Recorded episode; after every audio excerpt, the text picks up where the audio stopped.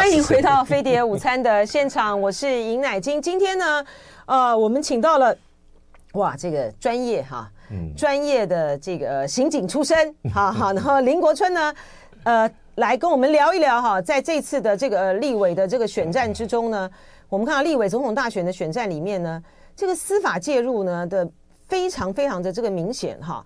然后呢，林国春呢，现在呢自己呢也在参选这个新北市，你这个是。第几选区啊？板桥第六第六选区，第六选区，新北第六板桥西区。你的对手就是张宏禄嘛，对不对？是是是。然后呢，这个呃，因为这个林，这已经是林国春呢第第三三度挑战啊，挑战这个张宏禄哈。然后呢，他在他的过去的这个呃专业，不管是他的这个刑警出身啦哈，然后见识见识这个犯罪这个出身呢，他对于现在呢。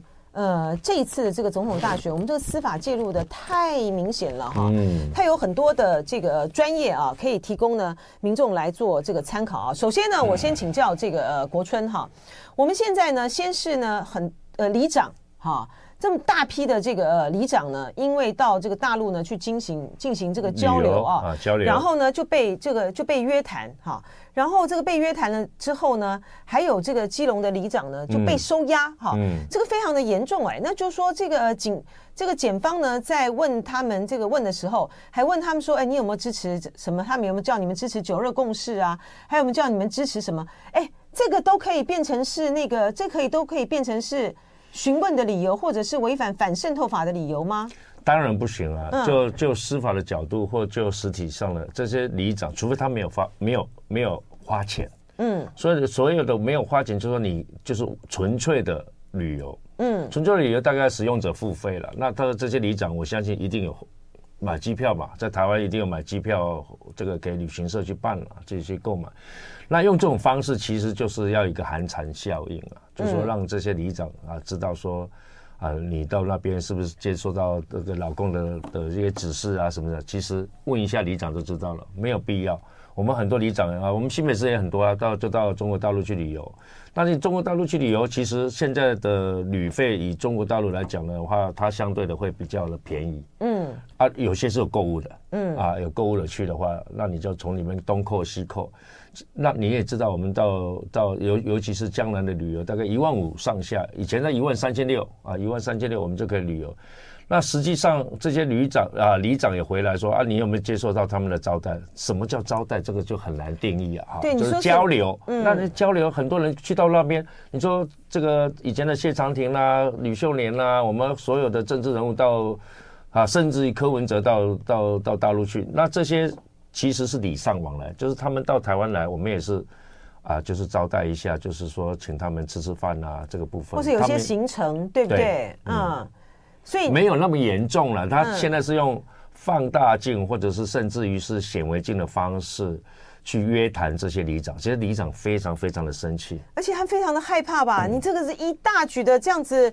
那个每个都这样子去约约谈，然后他的理由说，第一个你的价格不对等哈，嗯、然后呢，而且他是他是运他是反渗透法，反渗透法是很严重的事情哎，这价格不对等，然后你行程中呢去被被宣传什么九一中啦、九二共识啦，然后你在这么就像刚才这个国春讲的，你这么交流频繁的时候，你有一些的这个接待的这个部分。其实是属于礼尚往来的这个礼尚往来的接待的方式了。嗯、那你也知道，说我们现在像一年，我们现在赚中国大陆的美金大概一啊一千多一千多亿美金。嗯嗯嗯。那你你你如果说不交流，那你干脆你就把所有的这些就限制嘛。你就规定就限制就规定嘛，你把它把它就是像我们罪行法定主义就是。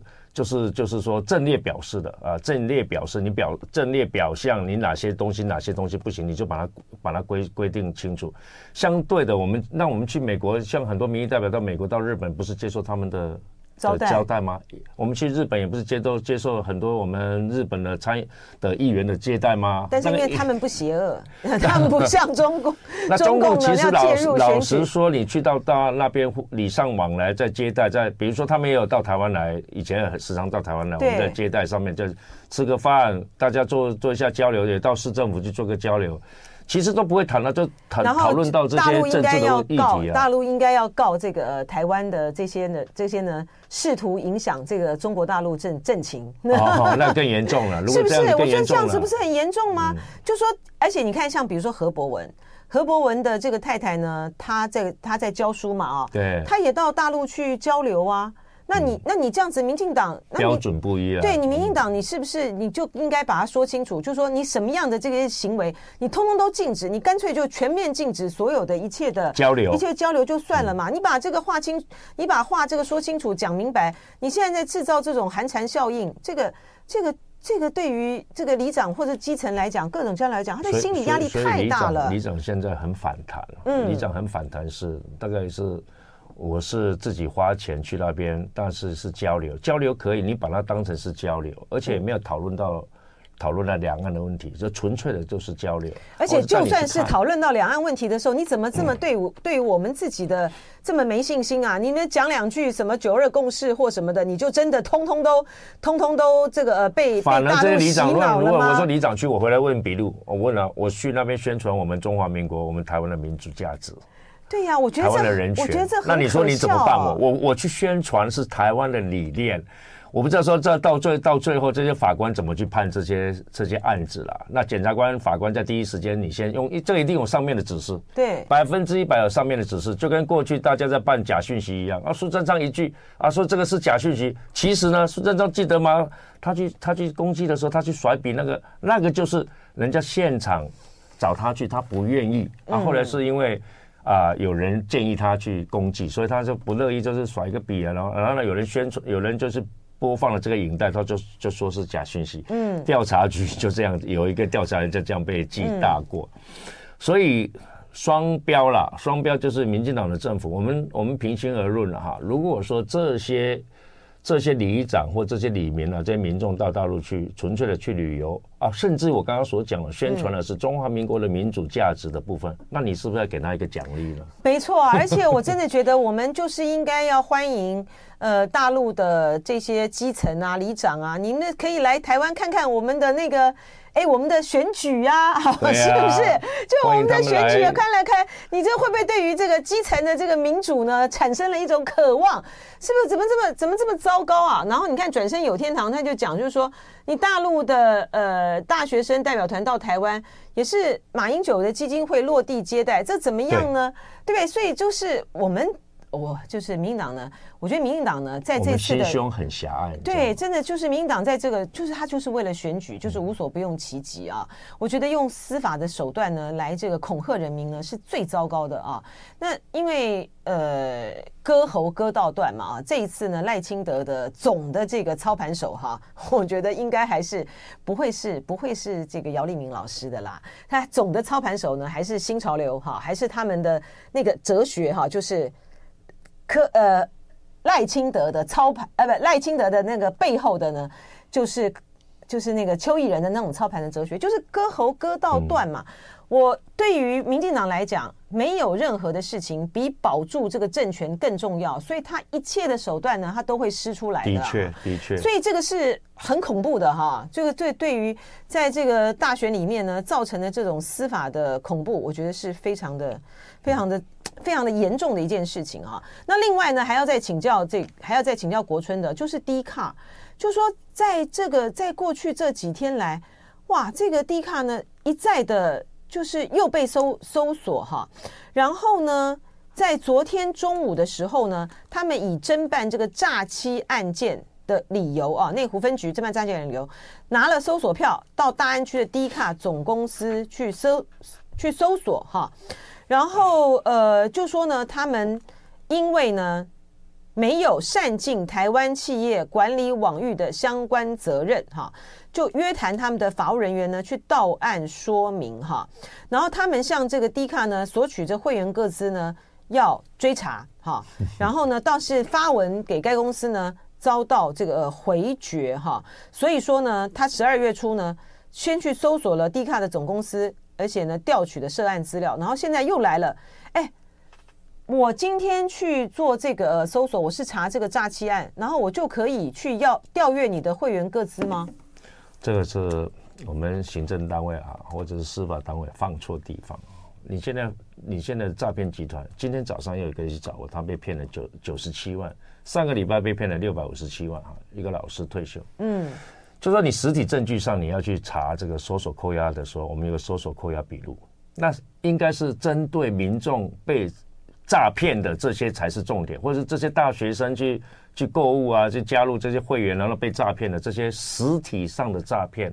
这个才是我们现今我们目前所有社会上的主流的价值是，被害人已经走投无路，被害人被诈骗集团走投无路，你实体你你你应该把所有的精神，包括你呃这个不管是司法单位调查局啊、警察局啊啊，甚至于检察官，你们是个联合啊，或者数位发展部，你们应该联合一个方式去针对实体上面的诈骗。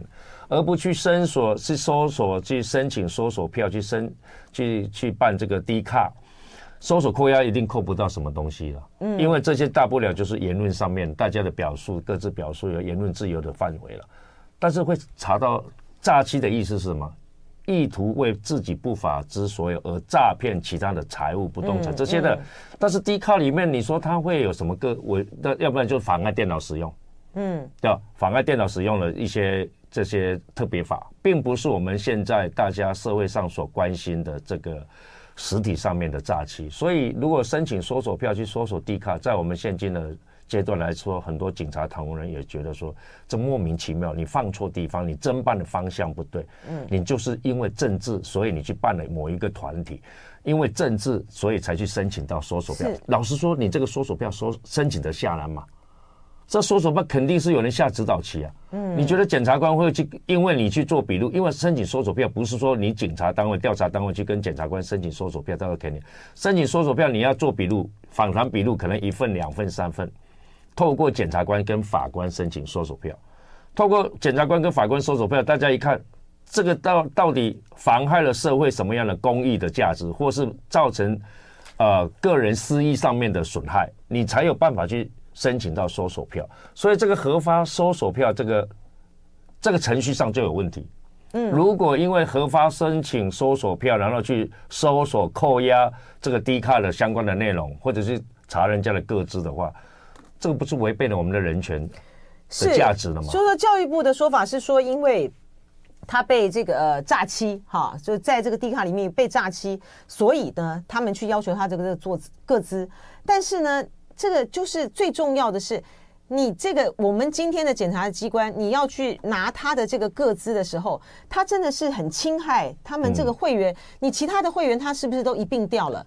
你是不是都一并的会被他调出来？这种就是黑猫白猫都是变成一起抓，哎，这个是很严重的侵害你的这个资讯传播的这个自由。对，他这个是妨碍电脑使用，你看，你看你谁侵害到你的法益，你应该针对这个人。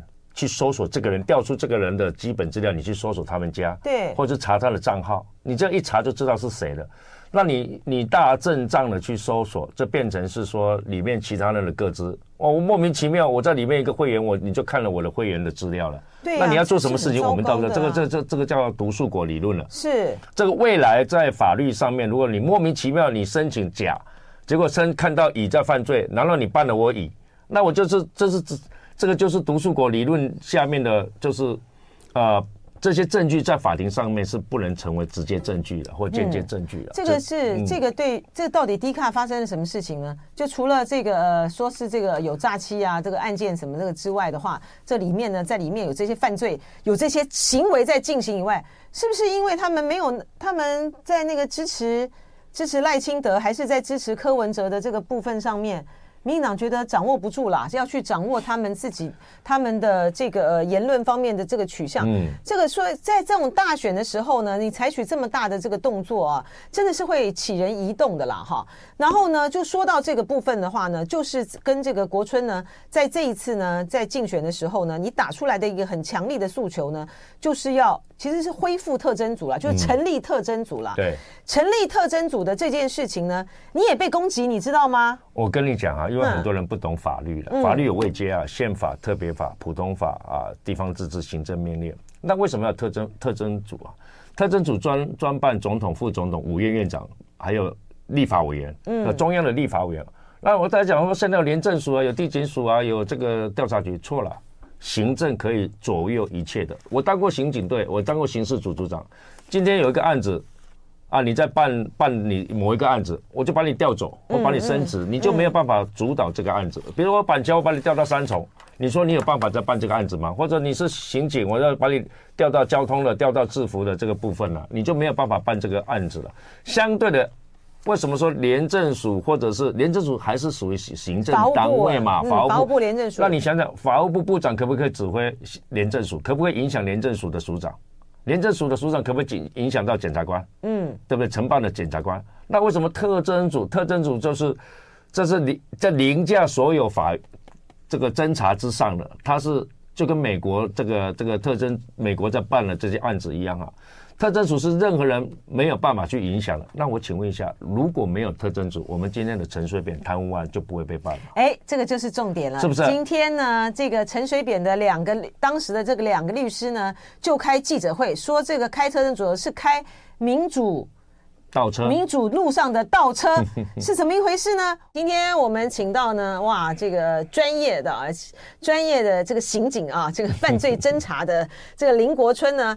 呃，来到这个现场呢，他现在呢就是参选这个新北市板桥的西区西区啊，这个立委，他这个第三次这个挑战啊。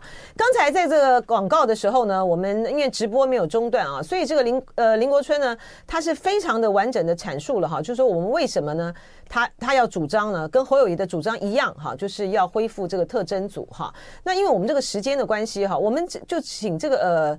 国春呢，就讲一点，他你他特别强调的就是说，你这个要有这个特征组哦，才能够去去除这些行政上面的这个压力，对不对？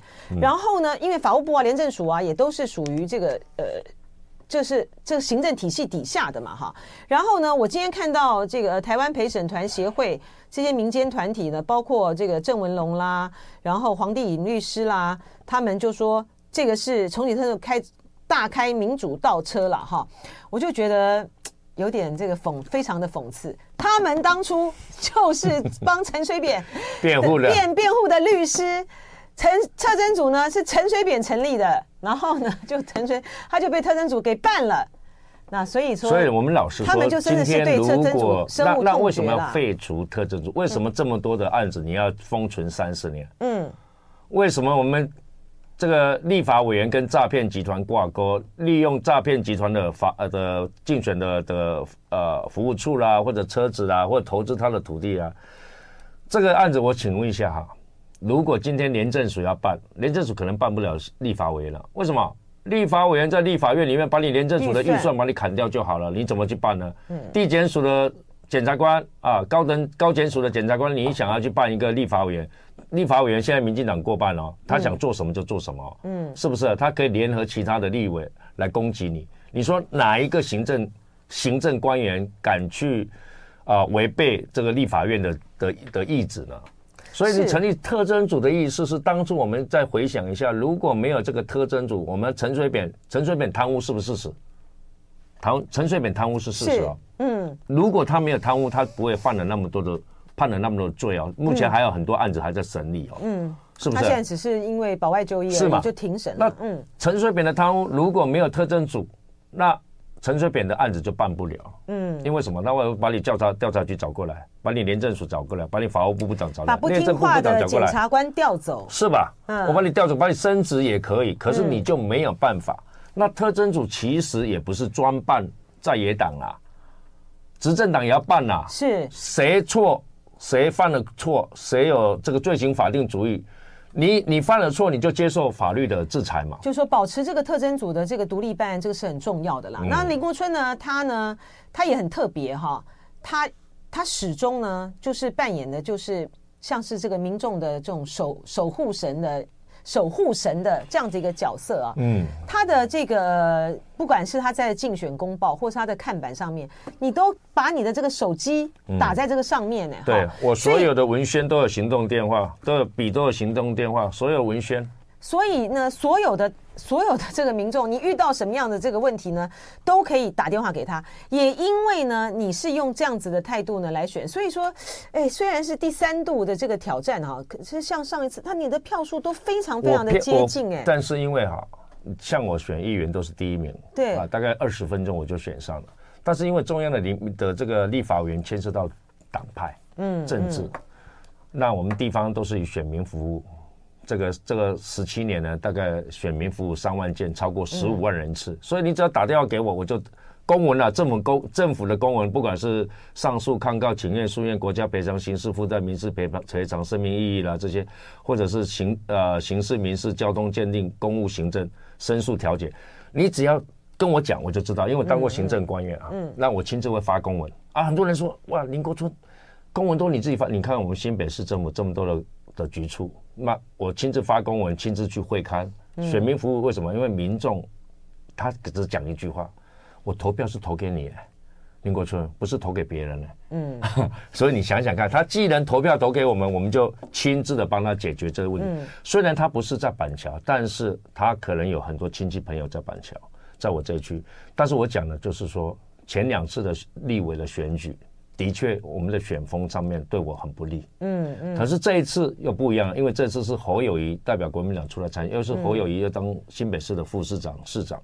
第二，侯友谊他在做这些行事风格的时候，他都走在基层。嗯。他有一个行动治理，每六个月跟所有里长哈，比如说板桥区、中和区，板桥分两次，中和、新庄、三重啊，啊，或者是戏子啊、呃、芦洲啊、永和啊、新店啊，甚至于贡寮啊。瑞芳这些地方，金山他都亲自六个月跟里长把乱马后了，其实是听听里长的意见，所以很多里长直接打电话给侯友谊的很多，嗯啊，所以你看看这次这次的对手，因为平常也见不到人啊。侯啊，对了，对，红路在地方的经营也蛮深的啊，他？他他不是深，他是因为他当过板桥的代理市长，对对对，或者是这个民政局的局长，但是这并毕竟他不是事务官，嗯嗯，他是酬庸了，政治酬庸了啊。苏贞昌请他去做什么，他做什么。嗯，但是在地方上跟我比较的话，大家一比就知道上下了嘛。啊，因为我是行政官员出身的啊，所以对这些地方的如数家珍啊。那。我有办法亲自去解决这些问题，就代表民众对我很信任。嗯，所以我我不怕，我把行动电话交给大家的意思是，民众有委屈才会找你。嗯，民众一定受了很多的委屈，打电话给你找你，亲自的找你。那你你找你的时候，你就亲自帮他解决这些问题，他会很有感，很有感觉。所以这次的风向是大家在。八年前给了他机会，四年前也给了机会，可是呢都没有好好的把握，所以这次我们地方上面会希望说啊，换党执政，嗯，好，台湾更好，换党执政，板桥更好。因为你看，你说前两次的这个大气候，一个一次就碰上这个太阳花嘛，对啊，对不对？然后上就碰上这个反送中，嗯，没错。而且还有这个，呃，你在你们这个地区里面，你们是一对一吗？一对一，一对一。另外还有一位，有一位是司法改革的的一个一个小姐，她参选立委，这是有三个人，这是三个人嘛？对。可是呢，就说在这一次来讲的话呢，感觉上呢，好像是感觉上好像是。呃，有机会哈，真的能够能够翻转，能够翻转啊！可是呢，两边的这个还是蛮接近的哈。我我有一个我有一个很好奇的这个一个状况，就在于是说，因为侯友谊他在这个新北市。这个市长选举的时候呢，他大获全胜。的确，他二十九区全胜呢，嗯、这个是这也是改这也是创下这个记录，从来没有一个人选这个新北市市长呢能够拿到二十九区大获全胜。对，但是呢，就说可是呢，在这一次呢，他投入这个总统大选的时候呢，他这样子的在新北市的大赢的这种效效应呢，好像没有加持到他自己的身上来，所以说。所以说是因为党派吗？不是因为党派，是因为大家都归队了吗？你看到侯友谊侯市长当市长的时候，他的他的支持度很高。嗯，因为为什么支持度很高？大家看啊，我们是不是少子化？对，各县市在减少人口。嗯，啊，台北市也好啊，其他县市，可是新北市从三三，我当台北县也三百八十三万，到现在四百零三万。嗯，我问说为什么你们都迁来新北市？他说新北市可安全了，真的，而且呢，新北市的福各种福利很好，你知道吗？特别是因为呢，他他在当侯友宜在当新北市长的时候，跟柯文哲相比起来的话，新北市很多的这个措施啊、福利啊都很好，有很多人都他减少很多浪费。对，第二个，因为侯友宜你了解哈，他当过刑事局长、警政署长、警大的校长，他对教育很重视，哦、他他把钱都放在教育上面。你说我们教育七百四十亿，我们刚刚上个礼拜审预算了。全台湾啦，最高了七百四十亿，我们总预算才两千出头啊，oh. 教育就占了三分之一。哦，因为他他的理念就是说，我们把教育，因为现在少子化，把小孩子只要教育好，嗯，你看教育教做得好，你司法行政就浪费得少。嗯，这所以他把很多钱放在学校的这些软体硬体上面。第二个，他因为他本身很重视治安，嗯，所以他有第三方的联合稽查。所以说，你对于不法的案子，以前可能警察局去没有效果，公务局去没有效果，他现在联合稽查。所以你说选民还就是你有你的朋友还觉得新北比较安全，对不对？新北市 的确，你看新北市，那你讲讲新北市四百多万的人口，照理讲，如果不安全的话，是不是它的刑案的发生率、破获率，对不对？对，是不是时常会在新北？可是呢，相对它有快打部队，嗯，这个快打部队这个影响很大啊。第二个。我我我昨天去问一个，我们在做这个证件发表的时候，政策这个跟李明里面三百三五百个，我说现场三五百个人，我说我们现场有没有人过去这半年汽汽车失窃的，嗯，被强盗了，被抢夺了，有的举手，为什么？如果有，你会去报报案证明单，可是三五百个人没有人举手，为什么？新北市我从台北县开始的时候，我这个证件啊，这个政策大家都。觉得我们新北市连台南的警察局局长他说，为什么新北市这么大啊，四百多万的汽机车，为什么失窃率比台南还少？哦，真的哈、哦，因为偷了你的机车、汽车没有地方放。嗯，以前呢、啊、是偷了你的机车、偷了你的汽车去解体厂，解体厂都是在这个铁皮屋嘛。嗯，现在偷了你的机车、汽车，他没有地方可以放，他可能要跑到比较远的地方啊，这个这个南部的地方，这个行这个你这个这个就花很多时间，就是阻却它。想犯罪的动机的，嗯，第二个，毒品制造的工厂，哈，汽机车解体厂的啊，电缆电线的，或者侯友一上来更更扯了，他更厉害了，不要说更扯了，他把色情的，你只要在在那个铁皮屋啊，这个公寮里面，这些有里面有色情的，有赌博的诈骗集团机房，你有看过诈骗集团机房在新北吗？因为诈骗集团的机，如果你把机房放在新北，一旦警察查到，他把违章全部查。拆掉，他不用给你公文喽，因为你就是违规的、违章的，我只列管，所以违章的还有偷排废水，所以你看大安溪、新店溪、淡水河，以前那个鱼都没有办法，现在你偷排废水，我除了罚你最高罚可能两百万、三百万以外，我把你的铁皮屋把你拆掉。哎，新北没有诈骗集团的机房啊？目前真的、啊啊？因为我、哦、我这个很厉害哦。除了这个以外，还有什么？你你看看诈骗集团机房是不是都在南部、嗯、山区？嗯那新北我，我我讲的刚刚那个是汽机车解体厂，或者是电缆电线，或者是色情或赌博或电诈骗集团机房的，因为哈铁皮屋都是租的，租的。那我今天如果是我是我是铁皮屋的所有人，我租给谁，我就要看看你在做什么行业。嗯嗯，你到底做什么行业？哦，你是做正常的生意，我就放心。万一你做了非法的行业。是不是我铁皮屋会被拆？你看铁皮屋一拆，可能损失好几千万。嗯嗯。所以他三不五时，这些我问这些业者，我说啊，你你们铁皮屋大概都租给谁啊？他说你放心，我能点点去看。我机车骑着我就看啊，你是做什么行业？啊，我这间是做什么行业？嗯、啊，这间是做什么行业？如果做违规违法的事情。他就要担心他的铁皮屋被拆啊，所以说这侯友谊在这个新北市的这个政绩呢，其实是造成他能够大获全胜，大获全胜部分的原因。但是他这个票能不能够就是水涨船高，要把他整个都带起来？侯友谊啊，三十秒，他是怎样？是因为你也知道未读案嘛？你看跟被罗志正搞成说是幼儿园是未读，一开始未读，你觉得这件事情，你觉得这件事情到现在还在影响吗？影响很大，民众就觉得说啊，这个喂药案。到后来，血液鉴定了没有？尿液鉴定了没有？嗯，毛发鉴定了没有？因为这个事都是我的专业，嗯，所以我们当警察要等鉴定报告出来嘛。可是伤害已经造成了，所以最后还是要拼了哈，才能够两两两两相成呐哈。是，就是小鸡撑母鸡，母鸡拉小鸡啊。好，谢谢郭春，谢谢你。就爱人。